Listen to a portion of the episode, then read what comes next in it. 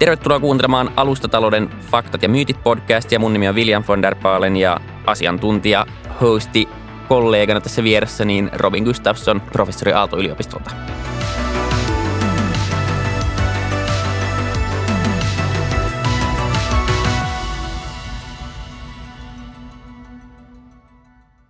Mistä me puhutaan tänään?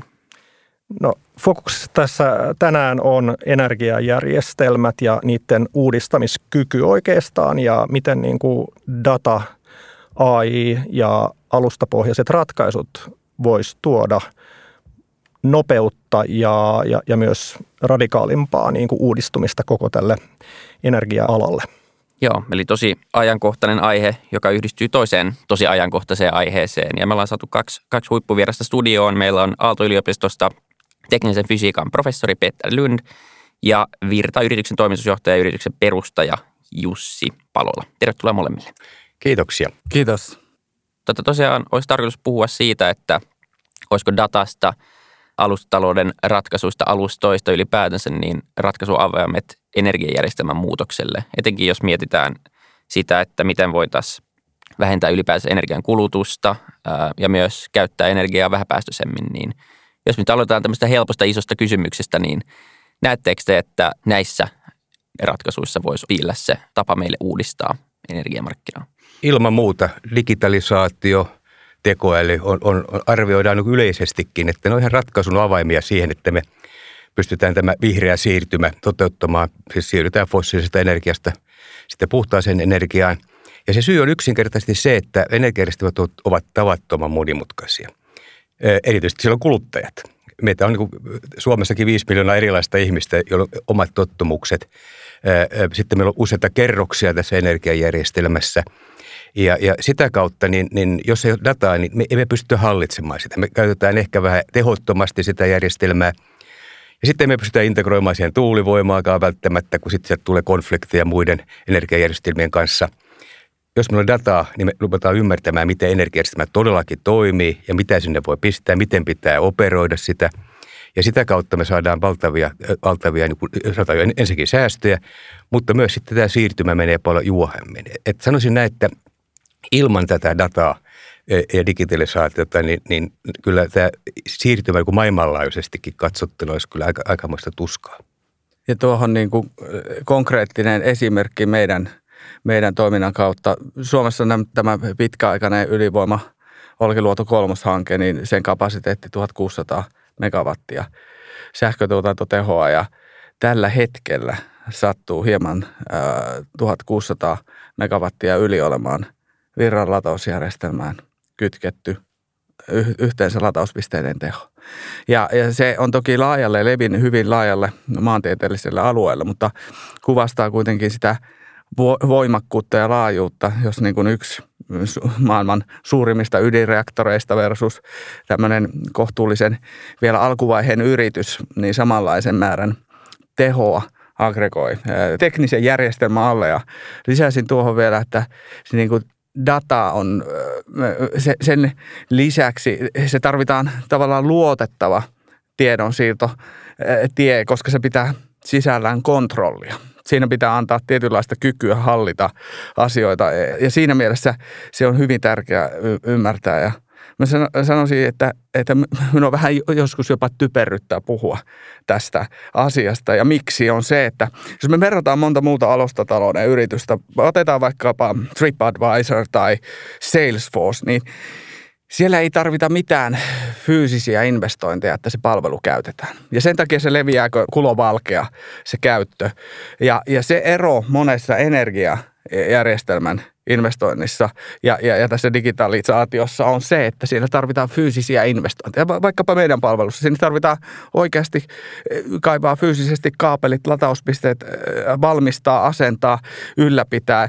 Ja siitä tulee tietynlaista hitausmomenttia, että sitä niin kuin katsoo niin kuin tällä lailla todella hitaasti sitä muutosta, jonka tietää tapahtuvan, mutta suhteessa niin, niin kuin voisi sanoa niin kuin ääriesimerkkeihin just, mitä mainitsin, TripAdvisor, niin kaikki on olemassa. Mitään ei tarvi. Ihmisillä on päätelaitteet, se on vain softa siihen ja, ja, ja yhteydet ja se toimii.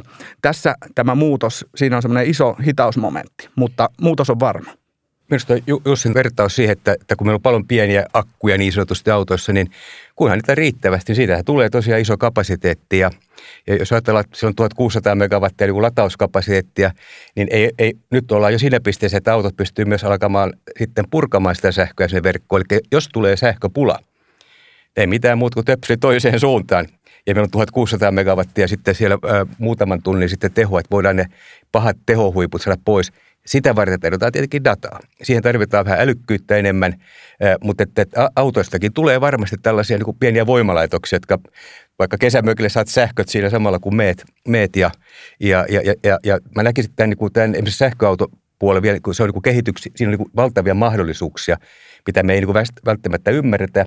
Ja tarvitaan tällaisia Jussin tapaisia yrittäjiä, jotka sitten niin mahdollistaa niitä – niitä sitten niinku uusia liiketoimintamalleja. Että se ei nyt ole vain teknologia, vaan sitten tulee kyllä liiketoimintamallit kanssa. Että tarvitaan sitä yrittäjää, jotka kokeilee ja, ja sitten sieltä hakee niitä ratkaisuja. Ja sitten me tuleekin ihan kymmenen vuotta tästä eteenpäin, niin tuo sähköautoilu, kun siinä on vähän sitten tekoälyäkin mukana ja sitten akku lataa, lataa tai purkaa sitä sinne verkkoon, niin meillä on ihan niin kuin erilainen komponentti tässä energiajärjestelmässä – Toi on todella, todella just näin ja ehkä mä toisin esille vielä sen näkökulman. Mun mielestä Virta on niin kuin aivan oivallinen esimerkki tämmöisestä alustamaisesta toiminnasta energia-alalla.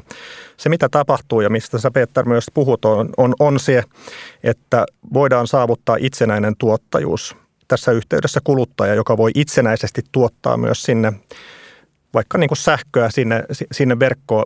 Ja esimerkiksi Virta, Virta-operaattorina hän yhdistää jo tänä päivänä ne, jotka haluaa tarjota sitä niin kuin sähkölatauspalvelua siellä tien päällä vaikka, tai sitten jossain toimistolla vaikka. Ja sitten se autoilija, joka tarvitsee sen sen niin kuin latauksen juuri, ju, juuri siinä hetkellä.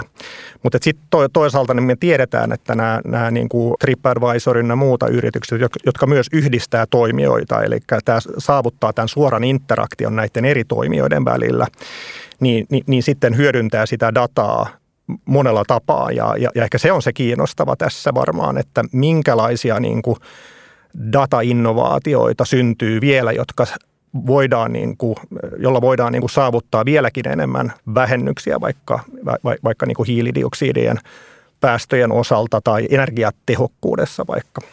Alustan merkitys tulee, tulee just siinä, että se mahdollistaa.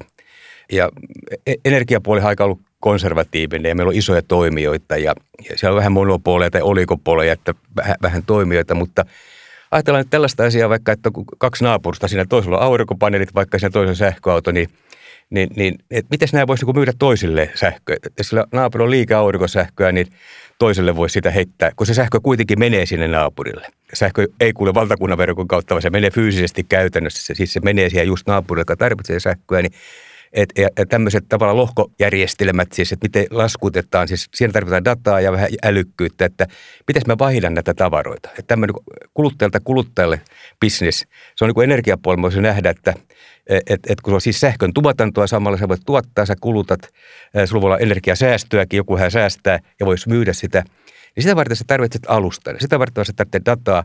Sitä varten sä tarvitset kirjanpitojärjestelmän, datakirjanpito, joka katsoo, että kuka nyt möi kellekin. Ja, ja, ja, ja tämä on niin kuin, niin minusta niin se tulevaisuus. Mutta tänä päivänä, kun meillä on aika sellaisia niin vanhoja rakenteita, jotka tulee sieltä viime vuosina puolelta. Miten niin energiasta on rakentunut. Se on sieltä suurin piirtein joku 1800-luvun loppupuolelta. Sillähän me mennään nyt kuin alustana tänä päivänä. Ja me ollaan kuitenkin nyt niin kuin jossain ihan muussa maailmassa. Silloin oli vain hevosia, ei silloin ollut autoja edes. Meillä on niin hevosaikainen niin sähkö topologia ja struktuuri tavallaan, niin se kuvastaa sitä tavallaan muutoksen tarvetta, että tämmöiset sähköautot, itse tuottavat järjestelmät ja aurinkopaneelit ynnä muut älyverkot, että, että ne saa niin sellaisen alustan, että, että, että saadaan niin kaikki niistä irti. Muuten se on vaan sellainen vähän niin kuin puolittainen järjestelmä. Ja, ja just, että saataisiin kaikki irti, niin se vaatisi niin kuin sen alustan päivittämisen niin kuin hevoskaudelta tähän, tähän niin kuin sähköautokauteen ja, ja, ja tämä muutos vaatii sitten, se on niin iso muutos, vaatii lainsäädäntöön pitää muuttaa normeja, standardeja ja, ja, ja, ja bisnismalleja. Mutta mut mitä sieltä ulos tulee, on ihan erilainen maailma positiivisessa mielessä, missä me nyt ollaan. Ja, ja tämä vaatii tietynlaista suuruuden ekonomiaa. Että tämä muutos tapahtuu, niin se vaatii yhtäaikaisia toimia. Kuten sanoin, että e, ne tavallaan kysyntäjousto elementit, millä energiaa, vaikkapa tehoa säädetään kantaverkkotasolla, niin ne vaatii megawattiluokan hyppyjä ja askeleita. Ja se, sekin on tietenkin suunniteltu maailmaan, missä on iso voimalaitos ja sitä voidaan säätää ylös alas ja jopa isoja teollisuuskuormia ylös ja alas. Mutta nyt kun aletaan aggregoimaan eli keräämään markkinoilta meidän tuota normaalin ihmisten arkikäyttöä ja kulutusta ää, yhteen, niin silloin kun se riittää tietynlaisen massan yli, niin sillä voidaan alkaa operoimaan ihan nykyaikaisillakin markkinoilla. Ja se aikaviive tulee siitä tietyllä lailla, että saada ne kaikki elementit sinne meillä niin kuin koteihin, jotta tätä voi hyödyntää, koska tavallaan se, siinä on semmoinen kuilu välissä, että, että se ei tavallaan yhdelle ihmiselle kannata se. Mutta sitten kun niitä on tuhat, kymmenen tuhatta, sata tuhatta, niin sitten se kokonaisuutena kannattaa. Ja tämän kuilun ää, niin kuin ylimeneminen on, on, on se niin kuin käynnissä oleva asia tällä hetkellä. Joo, et, et, just että me tarvitaan tämmöisiä brokereita ja välittäjiä.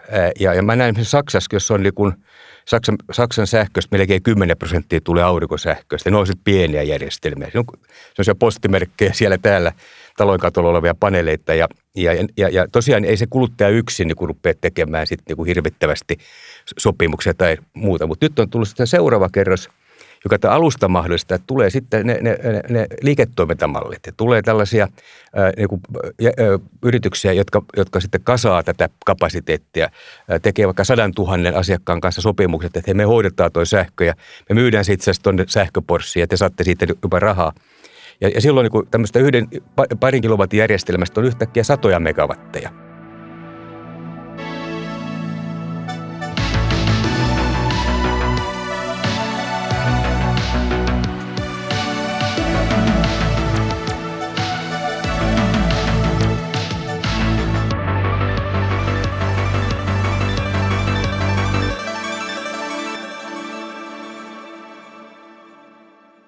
Toihan on niin kuin yksi kysymys, mitä mä oon miettinyt täh, tähän liittyen just tämä, että kun, kun tehdään innovaatioita, jotka liittyy niin kuin sähkön myyntiin tai tietyllä tavalla tämmöisiä niin kuin uuden, uudenlaisia tapoja niin kuin sitten niin myös verifioida se, että okei, että, että, että tämä on niin kuin kestävän kehityksen mukaisesti tuotettua sähköä, niin tietyllä tapaa me puhutaan kuitenkin niin kuin siitä, että miten kuluttajat – esimerkiksi käyttää vähemmän energiaa?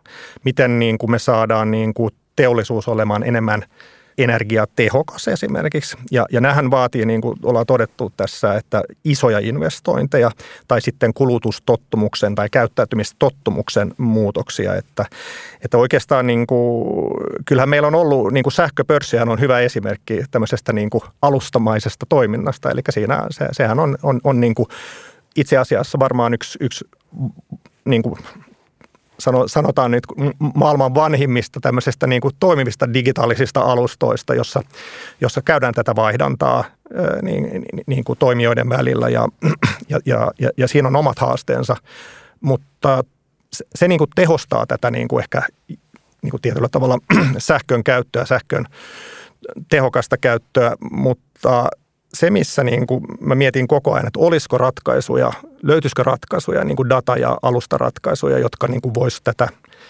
tehokkuutta ja tätä niin kuin kulutustottumuksia muuttaa niin kuin nopeammin tai, tai, tai niin kuin vaikuttaa merkittävästi. Miten te näette tämän? Minusta hyvä kysymys, että, että jos ajatellaan jo nyt, nyt kun tuo sähköhinta – hipoo pilviä, pilviä, niin me nähdään, että mä monta, monta ystävääkin nähnyt, jotka, jotka itse asiassa ostaa vain pörssisähköä.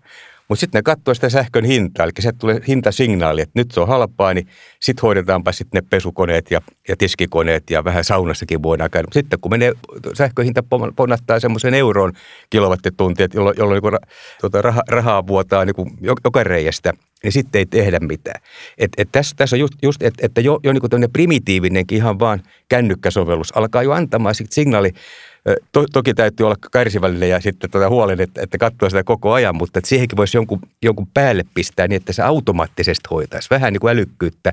Että mä, mä annan oman niin kuin profiilini, että tämmöinen tällainen ja annetaan niin reunaehdot sitten, että kato nyt, ettei käytetä sitä euron sähköä, vaan mieluummin sitä 10 sentin sähköä ja, ja, ja, ja, ja tätä kautta tulisi älykkyyttä siihen enemmän ja ja, ja, ja, ja silloin tämä energiakäytön tehostaminen, mistä mainitsit, niin joka on itse asiassa kaik, kaik, koko ratkaisu tähän vihreiseen siirtymään. Arvioida, että niin kuin puolet päästövähennyksistä tulee itse asiassa tuosta tehostamisesta. Ja, ja, ja se merkitsee, jos sä tehostat, että sä nyt tarvitse niin paljon niitä aurinkopaneeleja ja tuulta, mutta jos et sä tehosta, jos on niin tosi laho, laho talo sanotusti niin, ja energiaa kuluu, niin, niin, niin sulla on niin, niin valtava tarve sitten voimalaitoksille, paneeleille – että eihän sitten ole tolkkua. Sitten näyttää, että ei maailman, maailman mineraalitkaan niitä rakentamaan niitä, niitä tuulilaitoksia. Mutta niin kuin kaikki, kaikki energiasta sanoo, että kyllä se ensiksi niin kuin tämä tehostaminen ja sitten rupeapa katsomaan muuta. Tästä alustatalosta olisi myös hyvä esimerkki tuolta New Yorkin Brooklynista. On, siellä on yksi kortteli, jossa on rakennettu mikroverkko. No itse asiassa se on se verkko, mikä siellä on, mutta ollaan vähän niin irrotettu se siitä kadun toisella puolella olevasta sitten jakeluverkosta. Ja, ja siellä tuota käytetään lohkoketjuteknologiaa, joka on semmoinen kuin kirjanpitojärjestelmä, datakirjanpito, että siellä Mary, joka tuottaa vaikkapa sitä aurinkosähköä, voisi myydä sitten Johnille, joka on siinä vieressä – ja sitten siellä Erik, joka asuu nurkassa, se säästää sähköä, niin se myy, sähkön säästöä, se myy joustoa. Ja tämä hoidetaan niin alustatalouden kautta, että se on kirjanpito. Ei sun tarvitse niin soittaa naapurille, vaan sä saat helposti sanoa, että hei nyt tänään mä joustan vaikka sähkö pois. Ja sitten muut saa käyttää sitä joustoa sitten siinä. Ja sitten se koko korttili pysyy edelleenkin pystyssä ja saa sähkönsä. Ja, ja näitä esimerkkejä rupeaa tulemaan. Ja, ja voisi sanoa, että mitä vähän liberaalimpi se säännöstely on – tämä on nyt vähän se ongelma täällä Euroopassa ja Suomessa, että tuota, se on, viranomainenhan käy kurkkuun, jos mä teen tämän, mutta että me pitäisi niin kuin olla sitä kokeiluympäristöä, että päästään kokeilemaan näitä kanssa. Et, ettei niin kuin, ymmärtää säädökset on myös sitä varten, että hoidetaan ihmisten turvallisuus ja ettei saatu äh, sitten mitään onnettomuuksia, mutta usein se ed, meillä on tämmöisiä hallinnollisia esteitä. Että joku, joku sitten säännös vuodelta 1955 – joku edellyttää, että ei voi tehdä, kun ei edes ymmärretty tuota dataa tai, tai tämmöistä alustataloutta. Ja siinä niin voisi ajatella, että, että valtion merkitys tulee, että, että mahdollistaa tämmöistä kokeilu – juttuja, että et voidaan kokeilla, että mikä toimii ja mikä ei. Ja muista Brooklyn tuolla New Yorkissa, niin se alkaa leviää muihinkin kaupunkeihin Amerikassa. Se, että osoittaa, että hei, se sähköverkko, mikroverkko, sehän toimii siellä, kun ne porukat hoitaa yhdessä ja data siirtyy ja, ja, ja ei tarvita passiivisia niin investointeja niin ikään kuin taustalle, että tämä homma, homma toimii. Jolloin, jolloin siirretään paljon enemmän kuin kuluttajapuolelle myös sitä – ikään kuin vastuuta. Ja sitten myös niin ei vaan vastuuta, vaan myös sitten ne mahdollisuudet, mitä tästä tulee. Kyllä joo, se on tota, loppupeleissä kuitenkin asioita ohjaa aika primitiiviset kysyntä- ja tarjontamekanismit ja hinnanmuodostukset. Et mä kuulin, Ruotsissa taisi olla joku firma myös, joka palkitsi omia, omia asiakkaitaan siitä, mitä enemmän he säästi sähköä. Ja sitten tuli tämmöinen niin kuin, niin tavallaan sun, sun hinta muodostui siitä, miten paljon sä pystyt vähentämään sitä sähkön käyttöä. Eli se sähköyhtiö maksoi sulle siitä energian säästöstä sen sijaan, että ne halusi myydä sulle – niin kuin ekstra paljon sähköä, mikä on ihan mielenkiintoinen ja aika nurinkurinen ajatus, jos sä kysyt niin kuin perussähköfirmat, mitä he haluaa tehdä. Ne haluaa tietenkin maksimoida sähkön myyntiä, koska se on heidän bisnes. Niin, ja sitten tavallaan jos joku yrityksen yhtiöjärjestystä, siellä lukee, että me myymme sähköä, ja jos, jos sitten toimitusjohtaja haluaa sanoa, että me emme myy sähköä, niin, niin si, siinähän voi tulla sitten aikamoinen ristiriita. Ja, ja, ja minusta se, mitä sä mainitsit, että tämä on yksi niin niitä fundamentaalisia niin kuin kysymyksiä, että me pitäisi itse asiassa enemmän katsoa niin kuin palvelujen perään tähän kukaan nyt sähköstä kiinnostunut. Mä, mä oon kiinnostunut siitä, että mut vaatteet on puhtaita, että on vähän lämpöä ja valastusta, mukavuutta. Mutta eihän, eihän kukaan sitä niin kuin energiasta ole kiinnostunut, vaan sitä palvelusta. Ja sitä kautta, jos me niin kuin pystytään se palvelu tuottamaan vähemmällä energialla, vaikka energiansäästön kautta, mutta kuitenkin edelleen se mukavuus siellä, niin, niin sitä kautta me ruvetaan miettimään sitä, niin kuin sitä e-, energiapanosta ihan eri tavalla. Että ei maksimoida sitä, vaan, vaan pyritään minimoimaan se, koska se antaa meille paremman tuoton ja niin kuin liiketoiminta muuttaa maailmaa. Se, että niin kuin saadaan iso systeemitason muutos, niin totta kai lainsäädäntö, kenties tämmöiset niin kuin innovaatiotukiohjelmat on hyviä instrumentteja käynnistämään, mutta nekin on lähinnä vain kansantaloudellisia instrumentteja siihen, että kuka kansantalous voittaa silloin, kun se lähtee kannattamaan. Esimerkiksi Suomessa on tehty isojakin tutkimusinvestointeja sähköliikenteen pariin ja se, niin kuin, sen näkökulma on kuitenkin kansallinen, että miten Suomi pärjää. Meillä on paljon sähköteollisuutta, siihen liittyvää osaamista, ohjelmisto, osaamista, alustatalouden yhtiöitä syntynyt. Miten Suomi saa vientiä aikaiseksi. Mutta iso kuva kuitenkin on, että se asia pitää kannattaa.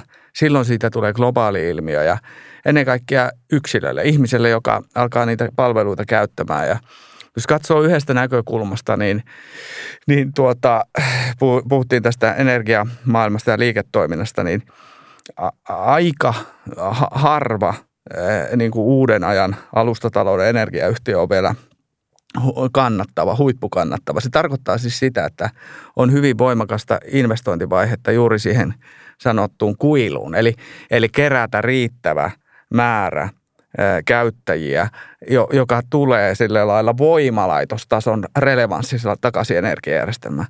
Sillä alkaa operoimaan. Mä sanoisin, että vuosikymmenen niin kuin taitteen kohdalla aletaan olemaan ja siitä eteenpäin, niin tämä, tämä niin kuin yhtälö kiihtyy. Ja se kiihtyminen tapahtuu siinä vaiheessa, kun, kun tuota, taloudelliset realiteetit tulee niin kuin – typerryttävän yksinkertaisiksi, koska äh, nämä on aika pitkiä investointeja energiajärjestelmän muutos. Vaikkapa Virrankin osalta niin 2009 lähdetty pohtimaan 11 pohjapaperit, 13 yhtiö ja 22 tässä ollaan. Ja, Mutta tämä kysymys tästä niin suuruuden ekonomista on niin tärkeä. Tärkeä. Me, meillä on siitä niin hyviä niin esimerkkejä siis hyvin niin yllättävistä tilanteista. Minusta tässäkin, kun puhutaan tästä alustataloudesta ja energiasta, niin kun, kun sieltä rupeaa se suuruuden ekonomia vaikuttamaan, niin sitten tulee yllätyksiä. Että et, et, niin yhtäkkiä tapahtuu jotain tosi positiivista. Ja, ja mä muistan esimerkkinä aurinkosähkö, joka mä oon ollut siinä niin kuin ihan alusta lähtien 70-luvun lopulta. Mä oon niin seurannut ihan, kun silloin oli vasta yksi megawatti. Nyt, nyt sitä rakennetaan vuosittain pari kolme, 300 tuhatta megawattia, siis puoli miljoonaa enemmän kuin sitä silloin oli. Niin, niin sehän junnasta aurinkosähköä, se meni eteenpäin, mutta hinta junnas siellä – siellä oli, jäi se 2000-luvulla, niin se, se ei niin kerta kaikkiaan tullut alas sitten, vaikka vähän volyymitkin kasvo. Mutta mut sitten tulee 2008, joka ei niin kauan sitten, 2009, niin kiinalaiset tulee – tulee sinne mukaan. Ja, ja niillähän niin oli se motivaatio, kun Saksa oli näitä syöttötariffeja, niin hän niin kuin, tuki aurinkosähköä kovasti, että se markkina avautus. Mutta se ei, nostanut, se ei kuitenkaan auttanut suuruuden ekonomiassa, kun oli pieniä tehtaita. No, kiinalaiset äkkäiset, tässä on bisnis, ja tuota, kun he osaavat tämän suuruuden ekonomian, Kiinassa on pakko ajatella suuresti, he pystyvät skaalaamaan nämä tuotantotehtaat kymmenkertaiseksi ja, ja hinta lähti alaspäin. Nyt aurinkosähköhinta on 90 prosenttia alempi kuin se oli silloin 10-12 vuotta sitten. Se on lyönyt täysin itsensä lävitse ja, ja alkaa näkymään myös Suomessakin nyt, jos katsotaan, niin meillä moninkertaistuu markkinat. Ja, ja, ja se, se, on se, että vaatii sen jonkun toimia, toimia joukon. Että kun se sitten pystyy sen, niin sen suuruuden ekonomia saamaan, niin, niin usein nämä uudet teknologiat, jotka on vähän kalliimpia ensin, niin, niin sitten se, lähtee, se, sit se meneekin alle sen nykyisen teknologian hinnan alle. Ja sitten alkaa muuttumaan niin rakenteet ja, ja alkaa näkymään niitä vaikutuksia. Tulee uusia polkuja.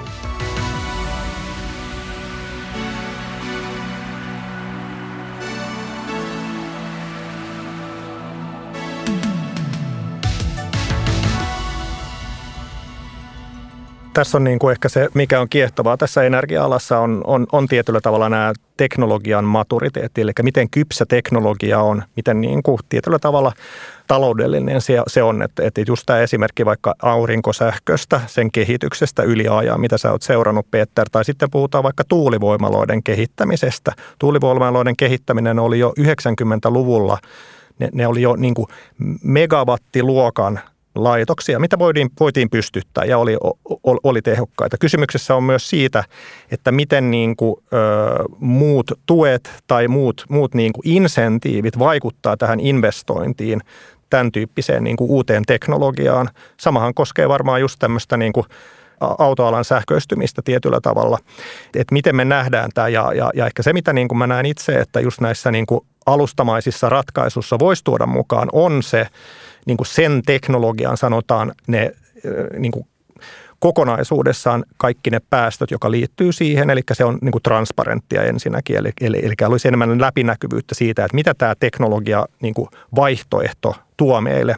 Ja, ja, ja, toisaalta totta kai tämä niin kuin sanotaan tek, teknologian kustannus, että, että, että kun me tiedetään, että tämä menee koko ajan alaspäin, niin milloin on oikea aika sijoittaa tähän uuteen teknologiaan, milloin se vaikka vetyteknologia on tarpeeksi kypsä – niin, niin tästä mun mielestä on kysymys, että voida, voitaisiko me tähän niin kuin ennakoivaan niin kuin tietyllä tavalla investointiherkkyyteen niin kuin vaikuttaa. Niin to, jos tuohon datapuoleen ihan, ihan, ihan tähän, tähän kysymykseen, että jos ajatellaan nyt esimerkiksi ruoantuotantoa, kun menee, menee siihen paikalliskauppaan niin, ja katsoo siellä vaikkapa jauhelihaa tai pihviä, niin, niin siinä on kaikki tiedot, missä tämä on tuotettu. Tiedetään jopa tilan nimi, missä se on – ja sitä samaa mä voisin ajatella just niin näissä sähköstä tai energiassa tai latauksissa, että, että siinä on sellainen datakerros, missä on kaikki tiedot, että, että miten tämä on tehty, missä se on tehty ja, ja, ja ikään kuin on tarkka tuoteseloste teloste siitä. Ja se on myös niin kuin kuluttajan informointia. Että et kuluttaja, kun sä ostat esimerkiksi nyt ruokaa niin, ja, ja suosit kotimaista, niin, niin sä katsot, onko siellä se joutsenleima tai onko siellä se sitten tilan nimi ja sen pohjalta mä teen niin sitä päätöksiä. Nämä, nämä vaikuttaa myös päätöksiin. E, et vaikka se olisi vähän kalliimpaakin se, se kotimainen liha, mutta kun se on kotimaista, tiedän se laatu on hyvää, niin mä ostan. Niin sama voi ajatella tässä alustataloudessakin, että jos mulla on todella tämmöistä luomuenergiaa, jos, jos näin ajatellaan, niin on mä vähän, ehkä valmis maksamaankin siitä vähän enemmän. Mutta se tieto täytyy olla sillä. Se pitäisi tavallaan sen, sen energian tai sen tuotteen mukana. Täytyisi kun kulkee se tuoteseloste, tieto sen historiasta ja, ja tuotantotavasta – niin, niin silloin se kuluttajakin pystyy alkaa, alkaa miettimään sitä. Nyt täytyy tietenkin tämä esittää hyvin niin kuin yksinkertaiset kuluttajille, ehkä jollain merkinnöillä tai näin, niin tiedetään. Mutta, mutta että tämän tyyppinen informaatio, se, se niin kuin puuttuu hyvin usein tästä, tästä niin kuin energiapuolella. Ja, ja toinen instrumentti on sitten hallittu riskiinvestointi, joka tehdään liiketoiminnan pohjalta. Jos ajatellaan tuota ilmiötä, mitä kuvasit, että, että miten saadaan palveluita käyttöön huomioiden ja nopeutettua sitä, kun joku vaikka, sanotaan vaikka akkujen hinta, nähdään, että se laskee alaspäin. Miten niitä saadaan otettua käyttöön ihan arkeen ihmisille? Mä muistan sen suurin piirtein hetkenkin, kun 2011 tein silloin niin analyysiä energiajärjestelmän kehityksen parissa ja sähköliikenteen ja, ja energiavarastojen hintoja arvioin ja, ja kyselin ihan käytännössä teollisuuden eri toimijoilta. Ja sain esimerkin yhdeltä isolta globaalilta teollisuusyritykseltä, että akku keskijänniteverkko on 20 000 voltin verkko, hintaluokka noin 2400 ja sitten äh, oli speksejä jo tulevista sähköautoista, jotka tulee. Ja se sähköauton hinta, kapasiteetti jaettuna sillä arvioidulla hinnalla, niin oli 1800. Ja, ja, ja, ja, ja mikä niin kuin vielä ero, että keskijänniteverkko versus että sähköauto on suoraan siellä, missä ihmisen kulutus on lähellä. Eli se jousto, eli varasto on lähellä sitä kulutusta, jopa tuotantoa, paikallistuotantoa, että siinä on etu. Ja se on halvempi. Ja saat auton kaupan päälle. Niin siinä vaiheessa mulla niin kuin naksahti, että nyt mitä on tapahtumassa. Ja tämä oli niin kuin semmoinen hyvin alkuvaihe, ei sitä löytynyt mistään McKinseyn raporteista, vaan se piti tutkia sieltä. No sitten kun näki tämä, että hei, t- t- tässä ollaan nyt, tuohon ollaan menossa, niin sitten pitää aggregoida niin kuin tietty määrä niin kuin tahoja, jotka uskoo tähän maailmaan ja visioon ja, ja, ja paljon rahaa, koska niin kuin sanottu, se ei ole vielä, se on menossa alaspäin ja se ei ollut vielä ja, ja sitten lähteä rakentamaan. Että se on niin kuin, voisi sanoa, että markkinatalouden hyvin yksi toimivimmista ja yksi yksinkertaisista instrumenteista on ää, niin kuin mahdollisuus yrittää toimia ja, ja, ja tuo, tässä siis hallittu riski. Ja, ja, ja tuota, mä sanoisin, että Suomessa on hyvää innovaatiojärjestelmä siinä mielessä, että meillä on totta kai vahva koulutukset ja, ja, ja se tausta, mutta niin kuin Business Finland tekee todella keskeistä työtä tämmöisien niin kuin kärkien tukemisissa.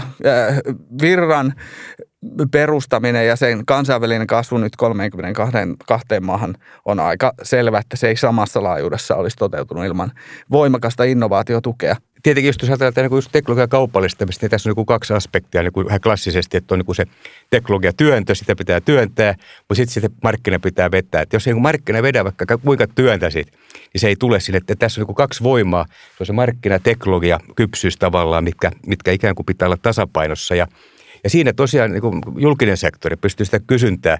Ja kun meillä, on, meillä on ollut monesti tällaisia teknologiakilpailuja, on ollut syöttötariffia maailmalla ja investointitukia, joilla niin avitetaan sitä markkinaa, että se lähtee niin vähän vetämään – sitten pääsee se teknologia tulemaan sinne. Ja sitten kun tavallaan se alkaa tulemaan yritykselle sitten katetta, niin sitten pikkuhiljaa saadaan sitä tuotetta myös halvemmaksi, paremmaksi ja sitten alkaa tulee muut voimat. Sitten tulee ihan tavallaan yksityissektori mukaan ja niin edelleen.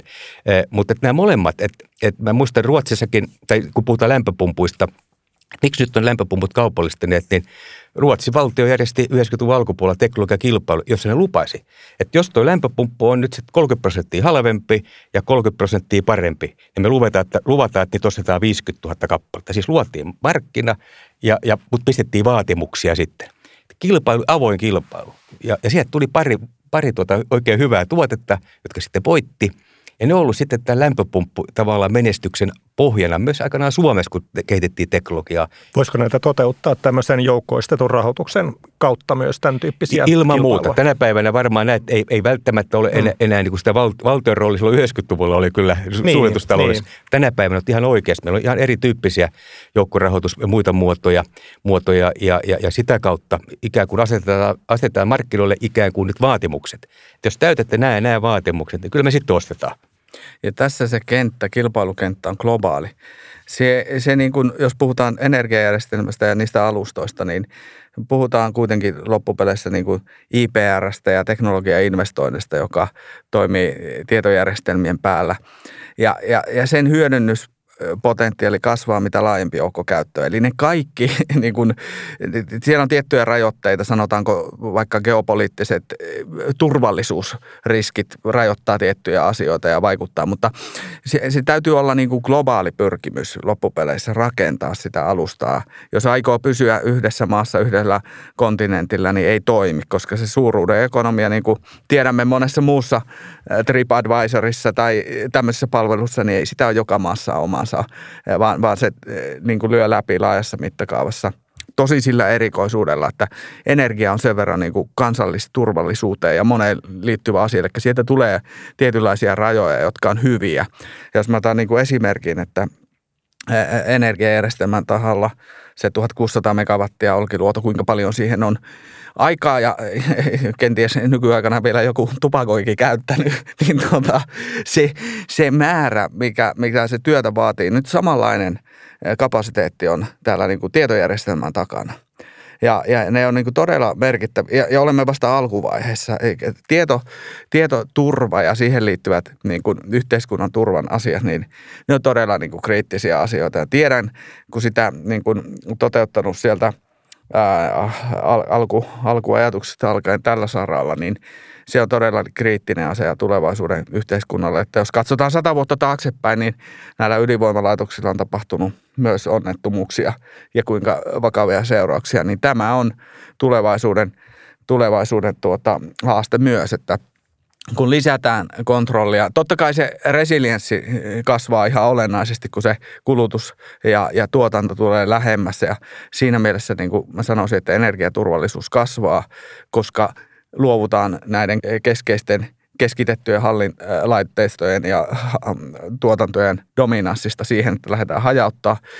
Mutta tämä on kuitenkin tärkeää, sanoisin, kun puhumme datasta ja tietojärjestelmästä. Niin, niin että et tavallaan tässä, tässä just joku, tänä päivänä, jos ajatellaan niin energiaturvallisuus tässä, tässä Ukraina-kriisissäkin, niin on, on, koskettaa meitä jokaista, jokaista, niin se on niin hyvä huomata, että jos on paljon pientä, pieniä versus yksi iso, niin, niin todennäköisesti, että paljon pienemmin, niin kaikki yhdellä kertaa rikki on häviävän pieni.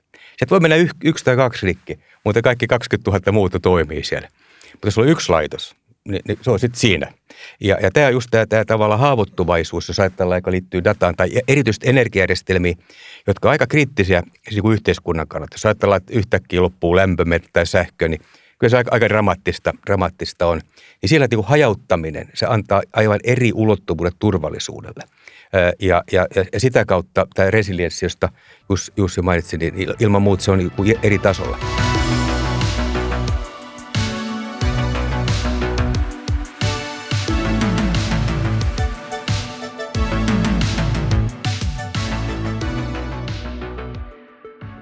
Hei, tätä olisi helppo jatkaa tuntikausia, meillä alkaa aikarajoitteet kuitenkin tulla vastaan, niin, niin tota, jos yritetään vähän vetää yhteen vauhdikasta ja pitkää keskustelua, niin, niin tota ainakin asioita, mitä itse nyt tulee mieleen tästä keskustelusta, niin, niin tota, tai semmoisia niin kuin todella mielenkiintoisia ajatuksia on se, että kuluttaja voisi jatkossa toimia säätövoimana sen oman tuotannon kautta, sen oman sähköauton kautta, myydä sähköä takaisin gridiin. Nämä minigridit ja paikalliset gridit saattaa muuttaa niin kuin tapaa, millä me ostetaan sähköä ihan kokonaan, saattaa uudistaa myös sähköpörssiä. No sitten energian murros vie aikaa – ja se johtuu osittain siitä, että se vaatii myös infrainvestointeja, eli se ei ole digitaalisesti skaalautuvaa teknologiaa. Mutta kun kriittinen massa saavutetaan, niin se, siihen saadaan kaikki mukaan aika paljon helpommin. Ja silloin se myös skaalaa ja, ja ne hyödyt ja ne hinnan, hinnan niin kuin alennukset ja kaikki, niin, niin siitä tulee tavallaan itseensä toteuttava kierre. Nämä on ainakin semmoisia asioita, mitä, mitä itselle jää tästä mieleen. Ja, ja sitten myös se, että, että tota, tavallaan se, että me pystyttäisiin tuomaan koko meidän gridi niin älykkääksi ja käyttämään dataa, käyttämään tekoälyä, niin se mahdollistaa myös sen, että meidän tarvii tehdä loppupeleissä vähemmän niitä fyysisiä infrainvestointeja, koska ne säästö- tai ne isoimmat piikit, niin niitä pystytään ehkä tasaamaan sekä kuluttajan käyttäytymisen kannalta, mutta myös älyn avulla. Ja mulle ei ainakin tässä keskustelussa semmoinen, semmoinen tunne, että ehkä tämä on mahdollista ratkaista, ainakin Suomi-tasolla. Ehkä tämä globaali, globaali kuva vielä jäi, että miten, miten muissa maissa, ää, miten, miten hyviä – teknologisia edellytyksiä on ratkaista tämä asia muualla kuin Suomessa tai Euroopassa tai kehittyneissä maissa. Ja vielä ehkä lopuksi sen, että kyllä tästä keskustelusta tulee nyt vahvasti esille myös se, että tässä on mahdollista niin kuin data- ja alustamaisille uusille innovaatioille, jotka voivat vaikuttaa kuluttajien käyttäytymiseen ja myös investointien suuntaamiseen niin kuin tämmöiseen niin kuin todella niin kuin ilmasto niin kuin myönteisempään suuntaan ja, ja, ja, ja energiatehokkaampaan suuntaan. Kyllä mä näen sen, että se on, se on todellakin näin isoja mahdollisuuksia. Kyllä, ehdottomasti. Niin hei, kiitos mahtavasti kaikista ajasta ja hyvistä ajatuksista Petteri ja Jussi ja Robi. Kiitos. Kiitoksia. Kiitos.